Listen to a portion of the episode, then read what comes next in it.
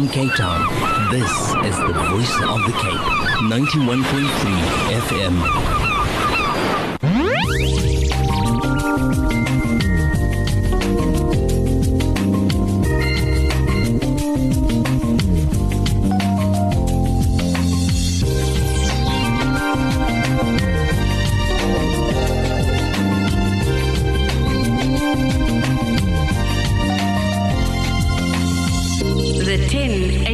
a.m.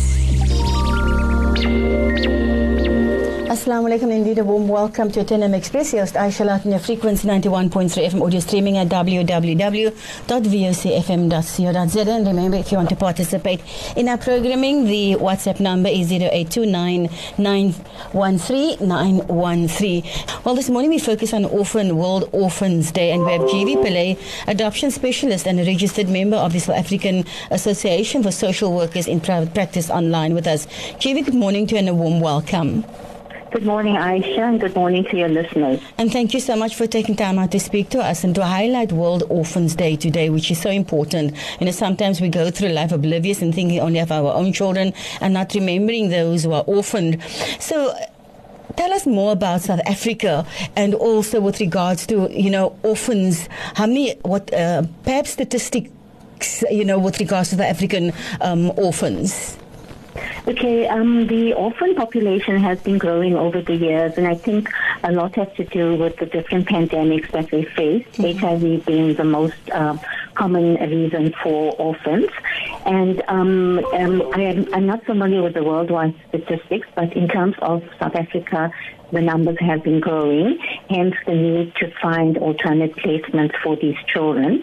Um, coupled with that, you've also got the um, abandonment issue that has happened. And during COVID, uh, from my um, consultations with um, NGOs, uh, the- my colleagues in the NGO sector, we found that there has been an increase in the number of abandoned children during the COVID period as well. Okay. So, just with regards to um, adoption, can people foster with the intention to adopt, or what is the process in South Africa? Yes, absolutely. You can foster with a, with a view to adoption. Sometimes people are not sure that they want to take that more permanent step, and especially if the child is older, um, families prefer to foster so that they can see that adjustment is going well and the child adjusts well to their family setting, and then they make the decision to go for the more permanent form of care, which is adoption.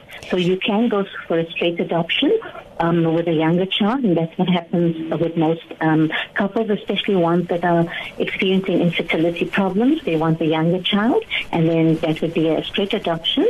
But with an older child, there are applicants who would want to foster with a view to adoption. So, what's the duration with regards to having to foster a child with the intention of adopting the child? And are we looking at parents looking for children, you know, that has perhaps looking at blood types, looking at um, genetics? Are those things that, you know, parents would be looking for as well? Or is it just that I want a healthy baby? Um, yeah, it's a combination of factors. Sometimes people want a same culture because they feel that the integration will work better. Sometimes um, applicants feel that, you know, a child is a child and we want a child and we've got a good home to give a child and we'd rather have a child growing up in a family rather than an institution. So there's a combination of factors and those kind of get highlighted during the screening process and the counseling process of applicants uh, with regards to adoption. Okay. So, with regards to having an adopted child, is it the right of the child to know that he was adopted? Yes, absolutely. Um, the child has a right to know that they were adopted because the child has to grow up in the knowledge that they were adopted. It's important for their self-esteem as well as their identity. And especially with all our families, we, we build our relationships on trust. And, and trust is formed in the formative years of a child's life. So it's very important not to break that bond of trust and bring up the child in the knowledge that the child is adoption, adopted. GV, so let, let's speak about, you know, cross-cultural adoptions. Um, is the process a little bit longer than, um, you know, any other type of adoption? Uh, not really. Um, the, uh, what we do do is um, a thorough session with regards to uh, cross-cultural issues. Um, and then we also do, um, well, I do an, an interview with the extended family to see what their views are with regards to that, because um, I need to, in my assessment, to get a good feel that the child will have a sense of belonging in this family and not face rejection from perhaps um, adoptive grandparents or cousins, etc. So um, the process wouldn't be extra long, but it would be more in depth in terms of addressing cross-cultural issues. So would the process be different in private practice to that of government, the government sector? Um, not really. Um, we have to follow the same process. The duration of the process may be shorter in terms of the screening because with adoption specialists, this is our everyday work. So we would address, uh, we would work consistently on, this on these cases in the government sector, because they have other forms of protection that they offer, so a child who's at risk, a child who's been abused, a child who's been abandoned, requires immediate attention and services. Um, whereas uh, once a child is put into temporary safe care or put into a children's home, then uh, you know, then after that, adoption follows with the government. So um, with the private social workers, we would deal with adoptions every day and give it more attention. So we would move the process along a little faster, but we still follow the same steps in the process. So is it very important then for the parents who wish to adopt to first seek some, you know, um, assistance, some support, some help, um, to know that this is the right thing to do. Um, maybe you, you, find a couple that, that cannot bear children, you find ones mm-hmm. that do have children. So would, would it be different for everybody depending on, you know, whether it is that you want to adopt because you, you cannot have children than to a parent who has children but still wishes to adopt? Yes, we do have combinations of that. We have uh, people coming in for second placements. We have people coming in where they've had one child and then had issues falling pregnant again, um, where they had their own biological child and issues falling pregnant again, and they want to then uh, seek adoption services. And then we have those who are infertile and cannot bear children and come through for children. So we have a combination, and adoption is not straightforward. It's very complex because, you know, you can come uh, via adoption through foster care. You can come via adoption with infertility issues. You can come via adoption with already having one child and wanting to extend your family through adoption. So there are various, um, you know, various ways of being involved in adoption or applying to adopt. Okay, so so let's let's uh, just speak about the scenario where you have your own child and you have an adopted child. Obviously, the genetics the genetics will be different as well. So we're looking at you know um, behavior, and I think you know maybe a silly question because whether you have ten children in one home, they, they, they will all be different as well. No two children are alike. But you mm-hmm. know, with regards to um, adoptive children, um, should that child be aware, and also the siblings, and um, you know, should should you um, get some intervention from a social worker to get things straightened out, maybe to explain to them why you have adopted and, you know, why they are not um, uh, biological siblings? Yes, so when we do the screening of the applicants and the preparation for them uh, to be adopted, we include the whole family. So their biological children will be included in the process, and we have individual interviews with them to understand uh, or to explain what is happening and to hear their views with regards to that and we then have a family meeting to discuss this openly so everybody knows that the child coming into the home, the reasons why the child's coming to the home, what, what role the other siblings will have with regards to the new addition to the family. And, um, and if, if we pick up things that are, you know, issues that need to be addressed, uh, we would do that, and it will be a bit of education, counseling as well in the process. So a lot of preparation will be done before the child is placed um, in the family where there are already existing biological children. GV, what is the local South African adoption process? Uh, sorry, I didn't get that. What is the South African adoption process? Is the lengthy one? Can you explain it to us, maybe in in in in um, in, in, in step form?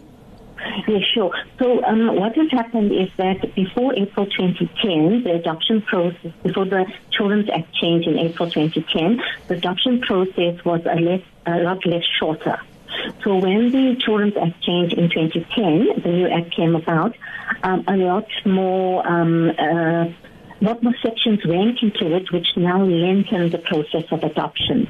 So in the past, we didn't have to present an adoption report to the Department of Social Development to get a letter of recommendation before we proceed to court to finalize the adoption. So let me start at the beginning. um, so when applicants come through to us, they get screened. Um, and once they, uh, so the screening involves um, educational sessions, counseling. We get to know their background. We get character references on them. We get police clearances on them. Um, with the new act, they've asked us to get the Form 30s, which is actually checking whether the applicant's names are registered on the Child Protection National Child Protection Register, which is kept by the Department of Social Development. Um, and then once we get all those documents and we assess their suitability, we also have our own psychosocial assessments that we administer, and we have the extended family interviews depending if it's a transracial adoption or it's a same culture adoption. Once all of that is done, and there is a matching, there's a child that they match with on the via the national register, which is called the RACAP register. It's, it's an acronym for the Register of Adoptable Children and Adopted Parents. And once they are matched and the child's placed with them, then there's a lot of administration work to be done. There's lots of reports to be written. Um, once the report is written, it's, the, uh, the case is then presented to the panel at social development. That takes some time because the panel meets once a month. Um, and not every month do they hear our matter. So, for instance, I could put a matter on the, um, submit a report at the beginning of July, and then maybe the matter only goes on in August or uh, sorry, uh, September on the panel, and then we've got to wait for the issuing of the letter. So two or three months may go by before we get the letter, before we can take the matter back to court for finalization. We're looking at a process where I know of a, a teenager that was um, fostered, and she's still being fostered. She came to the house at the age of five or four days. Um, mm-hmm. She's still being fostered. I think she's currently in grade 10. Um, it's court in and out. Um, this child has a life that is so great with the family that she's currently, and still, you know, mm-hmm. adoption is taking so long. Is it because it's cross cultural? Does it take a bit longer? Does it take this long?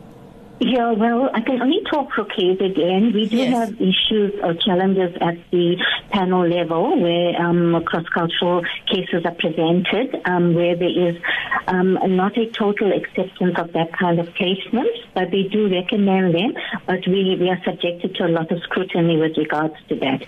And I'm talking specifically with KZN. I'm not sure how it works in other provinces, but I shouldn't think that would be an issue for the scenario that you just um, explained now because if that child was there from a young age and the family knew that they want this child to, to be in their family and grow up in their family, then that adoption should have happened a long time ago and would have, would have worked uh, much quicker because the child was already in this in the system, and um, you know, and everything should have gone much quicker unless they were there was contact with her biological parents, and unless the biological parents were saying no, we prefer her to be in foster care and not to be adopted. Okay. So that is also something that could have maybe not um, had adoption happen. Okay. So, what are some of the misconceptions when it comes to adopting teens? Um, people don't adopt older children. Why not? I mean, they um, also need yeah. a home. They need love. Yes, they do. Um, but somehow families feel the younger the child is, the easier the adjustment um, to their family and to their, their environment and the context in which they're living. They feel when it's an older child, possibly the child has emotional issues. Maybe they are too scared and they're not able to handle, even if they get professional assistance. Um, they also feel that perhaps the older child, um, you know, they compare them to their biological parents in some way. So, so they'll be judged by the older child. So there's a myriad of reasons, but I know as you know, work in the working adoption field for many years is that very few um, applicants come forward for an older child. Um, up to three years, we had applicants asking for children up to three years. Beyond three years, it's hardly likely that you'll have a non-related adoption happening. You possibly would have a, um, a relative coming to adopt an older child because it's part of their extended family. But a non-related um, applicant you won't get for an older child. Okay. So you've mentioned earlier that you're from KwaZulu Natal. So, um, yes. but when we speak about you know children in the system, it's always difficult uh, because um, you know the child is maybe being fostered with the intention, as I said earlier, to adopt the child. What if the child's biological parents, like you say, you know, does not want the child to be adopted, but still doesn't make the, the, the effort to see the child or to visit the child or to inquire about the child. But when it comes to court cases, this is what they decide. Yes, so um, in that instance, if the child in foster care, normally within a period of two years, the parents meet with the help of the social worker to reconstruct their lives and to change whatever went wrong that um, became a reason for the child to go into the system. So if that doesn't happen within two years and then the child's foster care is extended, but there are sections in the Act that allow um, uh, the parents' consent to be dispensed with um, so that the child can go into adoption. So there, there is that, um, you know, that um, section in the act that can be used if it's a young child, because it's important for the young child to be in a stable, secure environment and not you know, not have a different surname to the other children in the home, because then they don't feel a full sense of belonging. And obviously that then will uh, affect their self-esteem. Is this what happens with cross-cultural um, adoptions? Um, you know, for parents perhaps and, and I think you know there's such a great love uh, for an orphan and not not looking at you know you don't look at ethnicity unfortunately you know when you mm. when you're craving to have a baby or you're craving to have a child so um, mm-hmm. um, does it take a bit longer for cross cultural placement yes um, no, not really. It doesn't. It depends on the availability of the child and the preference of the applicant. Will it differ so, um, in private practice as opposed to um, government structures? Um, Look, like I said, we do follow the same steps. If there's five steps in the whole process, we follow it. The only thing that is different with um, with uh, private practice or um, in private practice is that we work on the on the case more consistently on an everyday basis. So we're able to screen the the families uh, quicker. We're able to put them on the register quicker. We're able to look for a match for them quicker.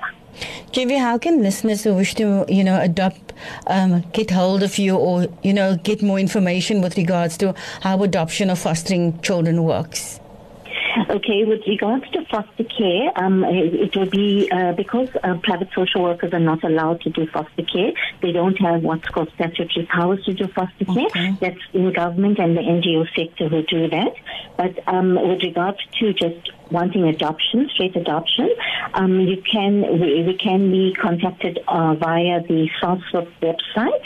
Um, I will spell it out for you for your listeners.